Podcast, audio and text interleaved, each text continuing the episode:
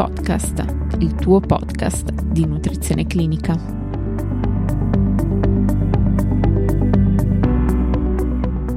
Benvenuti a tutti. Oggi, grazie al contributo della dottoressa Serpi Alessandra, dietista libera professionista con laurea magistrale in scienze dell'alimentazione conseguita presso l'Università degli Studi di Firenze, parleremo del ruolo della nutrizione in menopausa. Prima di lasciarvi a questo interessante approfondimento, ricordo che per sostenere NC Podcast è possibile effettuare una donazione mediante Satispay o carte utilizzando il link presente nelle note della puntata o nella pagina donazioni sul sito ncpodcast.net. Lascio quindi la parola alla collega. Buongiorno a tutti. Oggi vorrei parlarvi del ruolo che l'alimentazione svolge durante la menopausa, riportandovi i punti principali delle linee guida per la gestione nutrizionale della donna in menopausa elaborate dalla SIGO, la Società Italiana di Ginecologia e Ostetricia.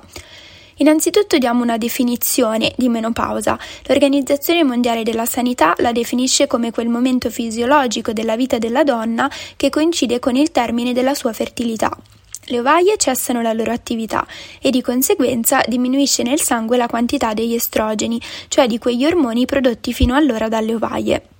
Il calo degli estrogeni espone la donna all'aumentato rischio di alcune patologie, patologie cardiovascolari quali infarto cardiaco, ictus cerebrale, ipertensione arteriosa, patologie osteoarticolari, osteopenia ed osteoporosi e a problematiche di natura neurovegetativa e psicoaffettiva.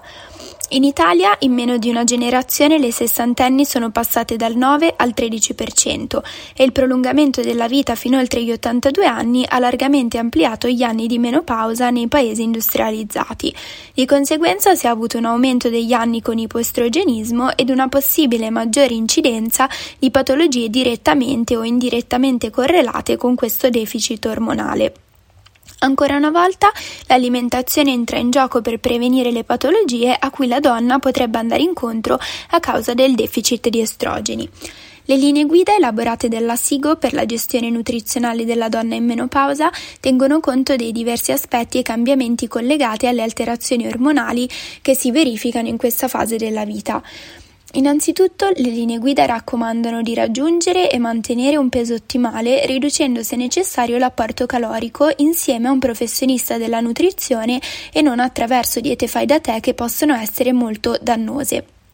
Nel periodo menopausale si può verificare un aumento dei livelli di colesterolo totale con un cambiamento sfavorevole nel quadro lipidico.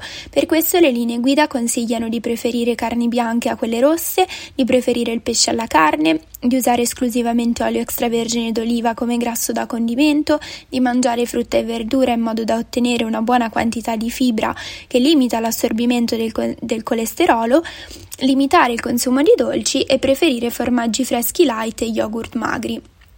L'intervento nutrizionale deve essere visto come eh, uno strumento di prevenzione o di supporto all'intervento farmacologico per l'aumentato rischio di osteoporosi.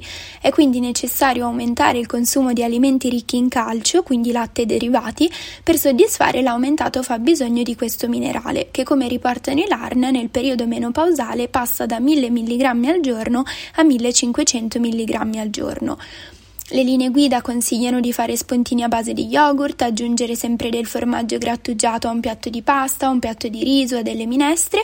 Consigliano di scegliere acque bicarbonato calcica residuo fisso medio-alto che presentano una biodisponibilità del calcio che è pari a quella dei latticini senza però apportare le stesse calorie e, e il quantitativo di grassi che caratterizza il, questo gruppo alimentare.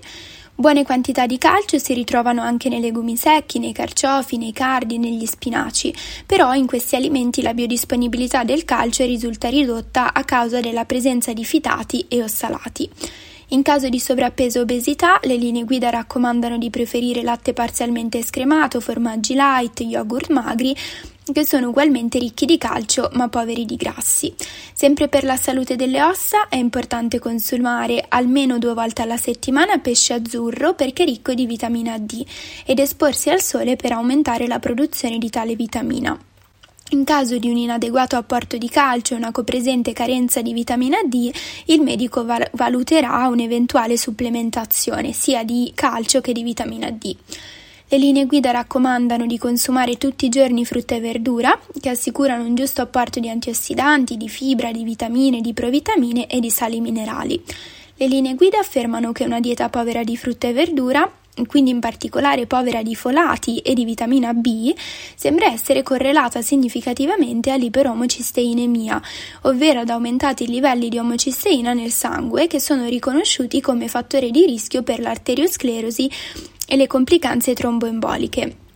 I livelli di omocisteina aumentano inevitabilmente con l'età ed in particolare dopo la menopausa, presumibilmente per la diminuzione dei livelli circolanti di estrogeni. Per questo è importante, per ridurne i livelli, garantire con la dieta l'assunzione di alimenti ricchi di folati, come i vegetali a foglia, il fegato, i legumi come i fagioli e la soia, la crusca, il germe di grano e il lievito. Dopo la menopausa anche i valori di pressione arteriosa possono alterarsi e la donna può iniziare a presentare un'ipertensione moderata. Per questo le linee guida consigliano di ridurre la quantità di sale assunta sia il sale discrezionale usato per cucinare sia quello che si assume con gli alimenti del commercio. Per questo è importante anche insegnare alla donna a leggere le etichette nutrizionali così da scegliere i prodotti con una minore quantità di sale. Inoltre, alcuni studi epidemiologici hanno dimostrato che un corretto introito di calcio non è importante solo per la prevenzione dell'osteoporosi, ma anche per quella dell'ipertensione arteriosa, in quanto l'introito di calcio con la dieta risulta essere inversamente proporzionale ai valori di pressione arteriosa.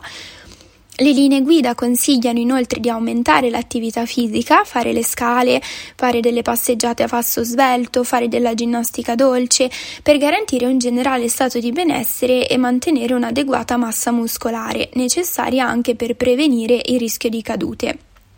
Le linee guida terminano affermando che la menopausa è una condizione fisiologica, quindi è vero che sono necessarie tutte queste accortezze, ma non bisogna vivere questo momento come una condizione patologica. Spero sia stato tutto chiaro e vi ringrazio. Per oggi è tutto, vi do appuntamento alla prossima puntata. Ricordo che nelle note della puntata sono disponibili le fonti citate e un'infografica riassuntiva. Per ulteriori approfondimenti vi invito a seguirci nelle nostre pagine social, Instagram, LinkedIn e sul canale YouTube di NC Podcast. Per qualsiasi informazione potete contattarmi all'indirizzo email info-ncpodcast.net. Ringrazio ancora la dottoressa Serpi per il suo contributo.